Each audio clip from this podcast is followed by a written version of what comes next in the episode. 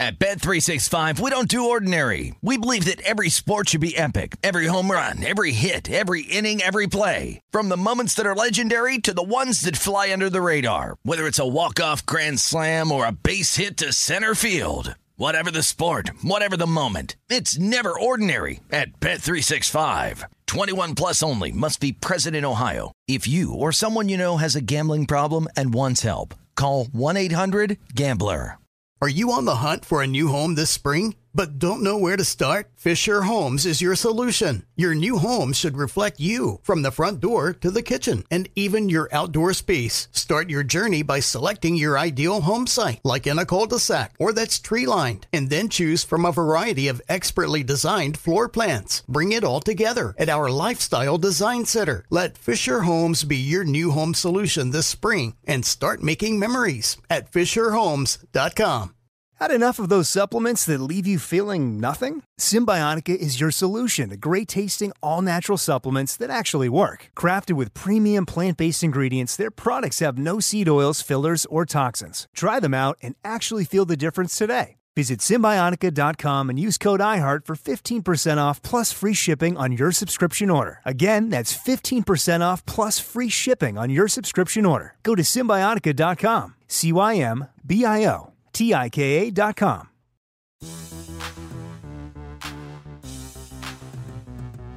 What's going on? Welcome into a play-in game day edition of Pelicans podcast presented by SeatGeek. I'm Daniel Sallerson alongside Jim Eichenhofer of Pelicans.com. Pelicans and Clippers tonight from Crypto.com Arena in Los Angeles. Should be a fun one. Win or go home for both sides. The Pelicans or Clippers win, they'll take on the Phoenix Suns starting on Sunday night. To help us preview tonight's games, a friend of the program, Noah Eagle, radio voice of your Los Angeles Clippers. Noah, good to talk to you. How are you, my friend? Gentlemen, doing well. Excited for tonight. Always great to talk to the two of you, and we've got uh, we've got plenty to break down. So I'm excited. Yeah, let's start with the obvious. Obviously, not the news you wanted, uh, not waking up, but just a couple of hours ago about the news of Paul George being out due to health and safety protocols. I guess the reaction from you and this team, uh, you were at shoot around about him uh, not being available for tonight's game. Yeah, I think that there is still this sense of calm around the team, which is to be expected because they've basically gone the whole season without Paul George and Kawhi Leonard. And since acquiring Norman Powell, you can add Norman Powell into that list as well. Paul George played 31 games this year. Only a handful of those came towards the end of the year. He played six of the last eight or so, or five of the last seven. I'd have to double check my notes, but last handful came at the very last stretch. And Norman Powell only played the three games before getting hurt, then played two of the last three. Kawhi Leonard played zero all season. So this has been a team that's had to galvanize themselves, that's had to come together as this group led by Tyronn Lue and a great coaching staff and Lawrence Frank and a great front office. And certainly Steve Ballmer still providing the energy as well. And they've done a great job of just finding ways to win. They finished the season 42 and 40, their 11th straight winning season as an organization, which is the longest active streak in the NBA. And it's thanks in large part to guys like Terrence Mann and Marcus Morris and Reggie Jackson and Ivica Zubac and Amir Coffey and Luke Kennard. And you go down a long list. And so I think that while it's not ideal for the team not to have their superstar in a win or go home situation, it's a situation they feel like they've been in before. You go back to last year in the second round of the playoffs, they were rolling through the first couple of games and games three and four against Utah they really found like they they felt like they found their stride. Kawhi Leonard and Paul George really, it, felt like they finally clicked together. It, it, was that moment of realization of, oh, this is how we're supposed to play when we're on the court together. And then game four, Kawhi Leonard ends up partially tearing his ACL, ruled out for the rest of the playoffs. And I would say most people thought it was a death sentence for the team. And I, honestly, when I got the news, I wasn't sure how the team was going to react. Well, they go into Utah, they win game five, they come home, go down 25, win game six coming away. And then they go to Phoenix and they find a way to push that series to six games without Kawhi Leonard for a single second and probably had chances to win considering they lost on an alley oop with 0.1 left in game two. They lost very close game in game four that was back and forth the entire way. So this is a team that's been here before. They're going to rely on that experience, and we'll see what the young guys can cook up. You mentioned all the guys that have been able to step up and guys that have been there the entire season. Look, he missed 51 games, as you mentioned, but who's that one person that might need to do a little bit more tonight for them in order to kind of try to make up for the absence of Paul George? Yeah, I think that the way they play, it's not going to necessarily be one person, but uh, it, it does. I should put it this way: it doesn't have to be one person, but a lot of times it ends up being a certain player that takes center stage, that really finds that spotlight. Whether it's Reggie Jackson or Marcus Morris, those are the guys that are most likely to do it. But if there's one player that I would look out for, it would be Amir Coffey. Amir Coffey has had a breakout season. He was undrafted in 2019, two way player each of his first three years. Got that two way deal fully converted towards the end of this regular season. And he's had a couple of games where he has just gone unconscious. He had a 32 point game in Milwaukee. The last game of the regular season, he had 35, where he's knocking down all these threes. There was a stretch in the middle of the season when there was a big COVID outbreak around the NBA in January when the Clippers had an eight game road trip, 15 days, which was the longest they've had in 17 years. And Amir Coffey was basically their primary option and was going out there and scoring 20 plus every night and doing it efficiently. So he's capable and he'll probably come off the bench in all likelihood, but he's going to get legitimate minutes. And he didn't play a whole lot in Minnesota, so he's going to be fresh. That's the guy that I would look out for as the X factor of unknown almost, because if he comes out there and he is just red hot off the bench, that could be a good thing for the Clippers and some bad news for the Pelicans you know, we've discussed, you guys have discussed the kind of the resilience that the Clippers have had.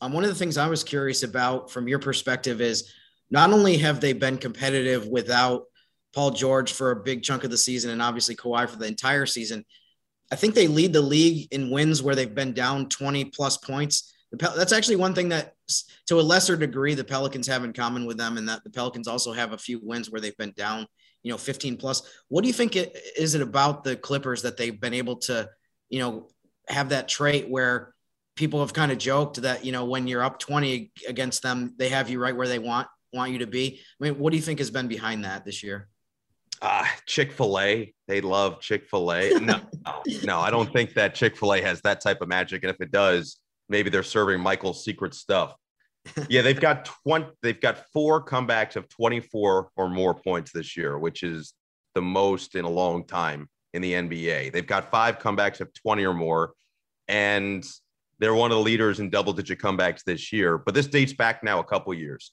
In fact, 3 years ago today, and it's a completely different team. In fact, I think there's only one player of Ivica Zubac that's still left from that team, but 3 years ago today, game 2 of the first round against the Warriors, they had the largest playoff comeback in NBA history of 31 points. Yeah. And then you go back, you go back even further than that, Jim. They they came back from 28 down, I believe, against Memphis in the playoffs. So this has been something that's just been a Clipper DNA thing for a long time, but it's been taken to a different level since Tyronn Lue arrived in the last two years. To answer the question, he is a lot of the difference. His calm demeanor on the sideline, no matter the situation, the guys look over, they see him calm, cool, and collected, cool as a cucumber. And they know, oh, we're good no matter what. We're okay. And there's never that sense of panic. So I mentioned game six last year against Utah. You're playing the team that, that had the far and away best record in the NBA through the regular season, the number one seed in the playoffs. And you go down 25 without your best player, without Kawhi Leonard available. Most teams would say, all right, look, we got one more chance. We'll go back to Utah, see if we can win a game seven. But that wasn't the way this team looked at it. They were down 22 at halftime. Donovan Mitchell hit like a half court essentially shot to start the third quarter that got it to 25. And from that moment on, there was just a different level of focus, intensity, energy. And the building ended up rising to that occasion as well. The, the crowd really got involved, and I felt like pushed them over the top. But there's this sense of calm of we've been there before, we'll be here again. So let's just keep fighting. And they're going to fight for a full 48 minutes, no matter the score no matter the situation, no matter who's available or who's not available on either side, they understand what's at stake. And so they had a 20 point comeback in which they won by 20 to start the year in Minnesota. They had a 25 point comeback against Denver. Then they had a 24 point comeback against Philly. And it led them to a 35 point comeback against Washington, which was the second largest comeback in NBA history. And that game to me, what stuck out, and then there was one more later in the season as well, in which they came back from 25, ironically, again to the Utah Jazz to beat them at home. The thing that stood out about all of those that I mentioned was defense. Like every time they have one of these comebacks, their defense, the intensity, the rotations, it all ramps itself up. It all locks into a different level. And so if the defense is working like that, the Clippers feel like they can play any game. And when their defense has been on point this year, they've been pretty much unbeatable. They've been outstanding on the defensive end. Yeah, no, I feel like the Jazz are going to spend the offseason lobbying the NBA to have the Clippers not be on their schedule anymore, like kind of in college where all of a sudden a school calls you up and you're not taking their phone calls anymore. Yeah. But I, I don't yeah. think that's in within the NBA bylaws. But if there is a way that that can happen, I think Utah might pursue that. But, yeah, they'll talk to Adam Silver. They'll see if they can kick some tires around. Maybe they'll give him some free Chick Fil A. I don't know. They're gonna try it. All right. Right. Exactly. But to um, one of the going back to kind of your roster, um, one of the players that you mentioned was Norman Powell. Um, I thought when he was acquired, you know, during the trade season, that he was one of the players that was pretty underrated. There were a lot of people around the NBA that were saying, you know, this is a really good pickup for LA to be able to get him, but obviously he hasn't been able to play that much because of injuries. Um, what what kind of impact do you think he's made so far? And I mean, how big do you think he could be? Obviously, we uh, this is probably not a secret, but we hope that you, your season does not continue beyond tonight. but if it does, what what I mean, how important do you think he could be for the Clippers? Yeah, he's going to be vital. You know, that trade is is interesting when you take the step back to look at it because the Clippers gave up Eric Bledsoe, Justice Winslow, Keon Johnson, who was their first round pick and draft capital to get Norman Powell and Robert Covington. And at the time, I think a lot of people looked at it as well, they're getting Norman Powell, which is true because Norman Powell is locked in for the future. He's got four more years after this on his contract, and he's in the prime of his career. He's entering the prime of his career, and he's only gotten better each year in the NBA. But Robert Covington's impact has been massive on this team. So while Powell was out, Covington was playing pretty much every night, and he was he's been outstanding. He is he's almost taken his career to a different level since joining the Clippers. Defensively, he's been a menace. He was the only player in the league this year to have 90 blocks and 90 steals, 90 stocks or bleals. I, I actually don't mind bleals. A lot of people like stocks, but bleals kind of has a nice ring to it. Um, Covington's been awesome, but to answer your question, Jim, eh, Norm Powell is instant offense. So they're gonna they're bringing him off the bench for now. He still has a minutes restriction on him. And what we've seen so far is he's gotten off to these crazy impressive starts to these games. Other night in Minnesota, he went four for four to start the game, and he wasn't. He just wasn't missing. He was three for three from three, and then he finished one for his last five because he got fatigued, which is exactly what you would expect. Sure. I think that whenever he gets fully into shape, whenever he is ready to play a full load of minutes, uh, it just makes this team that much more dangerous. Because the thing that stands out about him, about both him and Rocco, is that they understand their roles perfectly. Norman Powell knows I'm going to go out there. I'm there to score and I'm there to defend. I don't need to go and rebound. I don't need to go and facilitate for others. If I do that, it's extra. It's a cherry on top. Covington knows my job is to defend rebound, get hands in passing lanes, deflections, and make open shots. That's pretty much it. And keep the ball moving offensively. He's not going out there trying to create his own offense or do any of that. But because they both know that, they have fit perfectly into this system in place. And so if Norman Powell continue, let's say the Clippers find a way to win, if Norm continues to work himself back into shape, he is going to be a necessary piece moving into the postseason. They're going to need whatever offense he can provide, and they're certainly going to need his defensive ability, which at six foot three, 215, he doesn't get pushed around very easily. So it'll be interesting to see just how he can play tonight and if he can play a little bit more of a larger workload. By the way, our guy Herbert Jones actually just broke the New Orleans franchise all-time franchise rookie record for stocks I did not realize that or Bleals, was Bleals. Bleals was an option when I wrote about yeah. that. And now that We're, I have, I, that- think we listen, Jim. We got to get we got to get Bleals Street working, right? We got to get something like this happening. No one, no one cares about stocks anymore. Everyone's on to NFTs. So why don't we get Bleals? I like it. I'm glad to know that I have that in my arsenal from now on. If anyone has any stocks, I mean Bleals record, you know, coming, I, I can it's always good to have options. You know, when you're a writer, you don't want to use the same term all the time. So Bleals it is. Yeah, I like it. La- lastly, for me, um, want to ask you about Luke Kennard. Um, what what do you think? His, what is his status right now? I saw that he's questionable, and how much do you think they missed him Tuesday in Minnesota just to have that that other another weapon? Definitely missed him. It, Luke, when he was in Detroit, I think people saw the makings of what he could be in the league. They saw a dead eye shooter. They saw someone who actually has an ability to create off the dribble and facilitate for his teammates. But he couldn't quite stay healthy when he was in Detroit, and he's been fairly healthy since coming to the Clippers. Last year was, uh, I would call it an adjustment year for him, and he would be the first to tell you that as well. He said that he wasn't quite comfortable yet. He was still finding his way in LA. The Clippers put their faith into him by giving him that four year contract extension before the season even began last year. And he's proven his worth and then some this season. He led the league in three point percentage at 45%.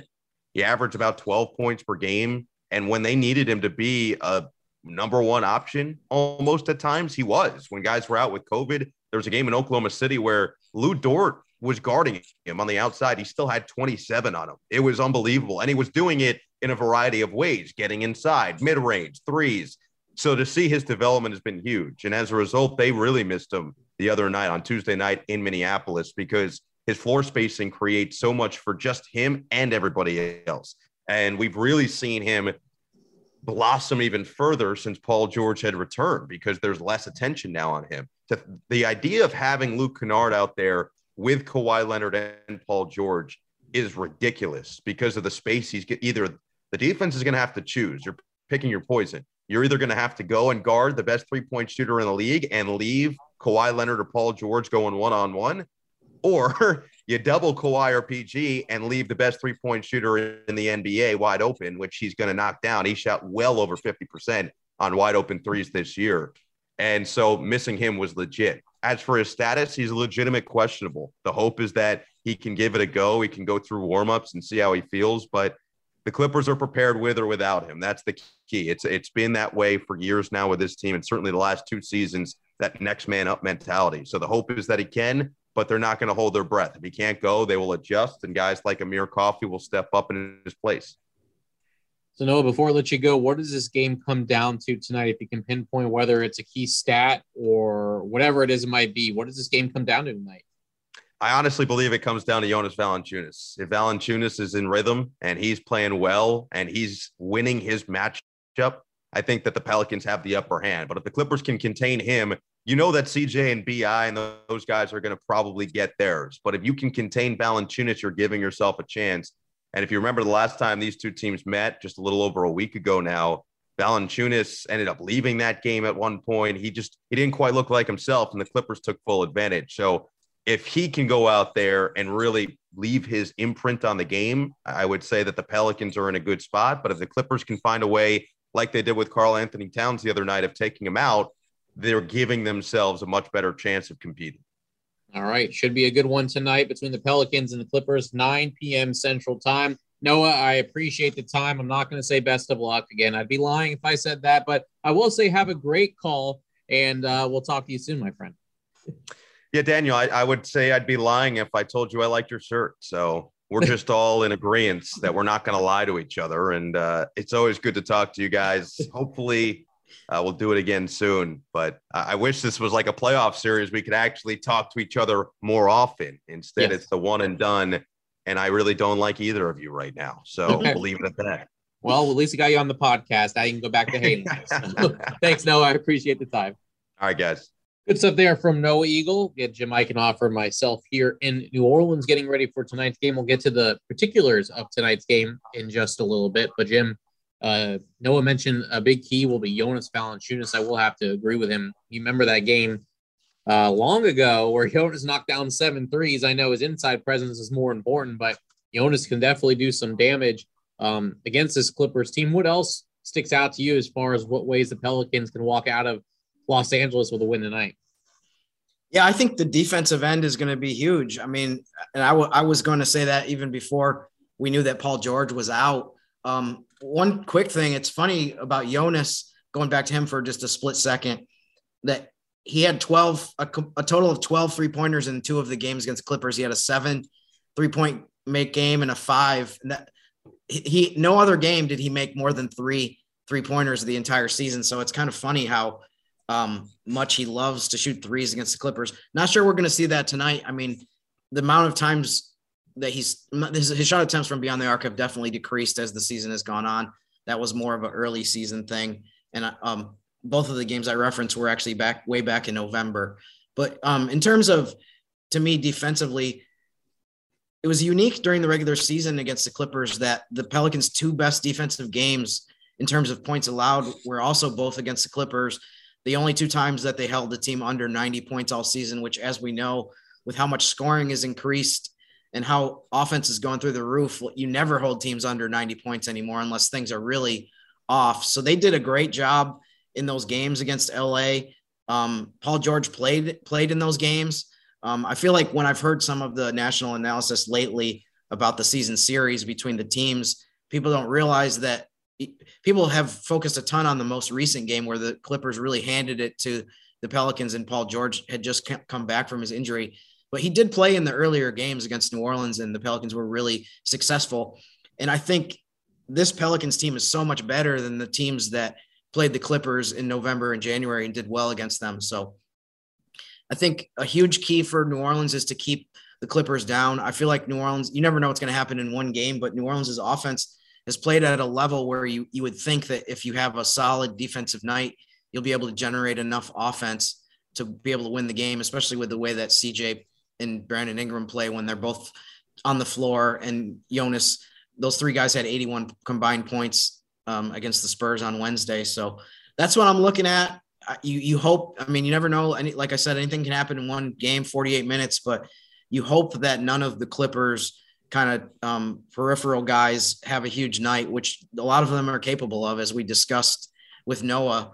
Um, so that's the main thing. You just want to make sure that no one for them, because it seems like from their perspective, they they're going to need a guy or two to produce a lot more offense on average than what they did during the season to give themselves the best chance to be able to win this game.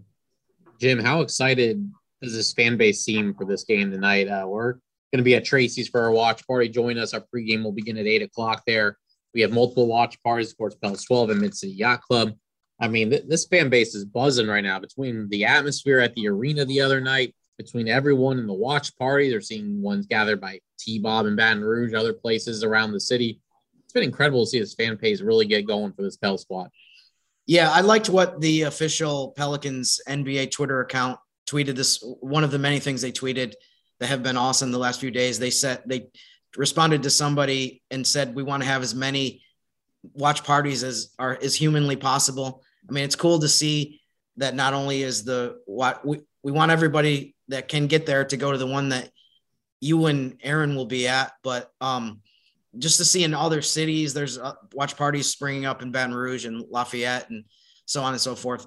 Um, I do think that the level I've talked about this with a few people, different fans that I've run into the last couple days the level of excitement to me is definitely at a level that we haven't seen since 2018. And to me, in some ways, I think the attachment that the fan base has to this particular group of guys in this roster is greater than what we saw in 2018, just based on the number of personalities uh, and, and just likable guys that this roster has. Not that the 2018 team didn't, but it's just a different thing. It's not something I think we've seen in the entire time I've been here. There's so many guys that are easy to root for whether it's undrafted Jose Alvarado, second round pick Herb Jones, who's all business on the court, and people just love the way he plays and his defense. Um, just go up and down. CJ McCollum, I feel like, is ready to run for office around here. Yeah, seriously. And, and I, he has my vote as well with some of the stuff that he said about the city. So um, it's just been incredible just to see how much people are, like you said, people are excited and and there's just a million reasons why people want to see this team be successful. And uh, the the players on the roster have have also provided so many um, reasons why you want to see them do well and and hopefully advance to the playoffs. I feel like it would be such a huge achievement, especially based on the start to the season, and they'd be the first team in 20 something years to start one in 12 or worse and still make the playoffs. All right, so here we go, Jim. Pelicans and Clippers tonight, 9 p.m. Central Time. You can watch it nationally on E on TNT, I should say. Listen locally on ESPN New Orleans. Todd Graffagnini, John DeShazier, Aaron Summers have a call. And join us at Tracy's Watch Party. We'll have our pregame show starting at 8. We'll go all the way till 9. It'll be myself, Aaron Summers, Antonio Daniels will join for a little bit, Jim Eichenhofer. Who knows who else will stop by? The Jim will sign autographs from 8 to 9.30 on some headshots that he hadn't made up. So make sure you stop by and get those for Jim. And uh, I'm ready. I'm pumped. Uh, I hate the only thing I don't like is these games are starting so late that we have to wait this entire day to get going. Yeah. But at the same time, uh, I love that we're still talking about Pelicans basketball on April 15th. That hasn't been the case in the last couple years. So let's make it a good one, Jim. And by the way, what would your reaction be if I did show up at Tracy's tonight with glamour shots of myself? I wouldn't be surprised. I just know you so well that I just figured you'd have different colored Sharpies, gold, black, red, and blue for the Pelicans. It wouldn't surprise me. So I'm surprised you probably would be charging the people too to sign them. So I was worried that that was what your response was going to be. So thanks, thanks. I know that. you. I know how you try to make a quick buck around here. I've seen you outside of stores with your headshots there. I have one too, so I get it. I get it. You're a popular guy, Jim. I'm just, I'm just very gracious that you have just a few minutes every every one day, sure. Wednesday, Friday to spare to, to join me on the podcast. All right. Well, I'm headed to uh, Kinko's or someplace like that to get those made up right now. So I gotta go. I will. I will see you in a few hours. Is your action shot would you like writing or typing? I guess you know. yes, kind of, at a laptop. Yeah, At a laptop. Or maybe like with maybe with like my hand on my head, like like pondering Thinking, yeah. basketball. That maybe that kind of thing. I mean, you used to use a typewriter back in the day, right? we got to end this podcast right now before I, I get upset. We're, we're getting off the rails here. I hope you all enjoy the game. We'll have a podcast in one way, shape, or form next week, whether it's a season recap. Hopefully, it's not. Hopefully, it's a preview of Pelicans and Suns. Remember, Pelicans win tonight. Pelicans and Suns Sunday at 8 o'clock Central. Another watch party will be there. Will be at Rusty Nail on Sunday join us there if you can. Until then, for Jim, I'm Daniel. Thanks to Noah Eagle, and thanks for listening to the Pelican podcast presented by Sea.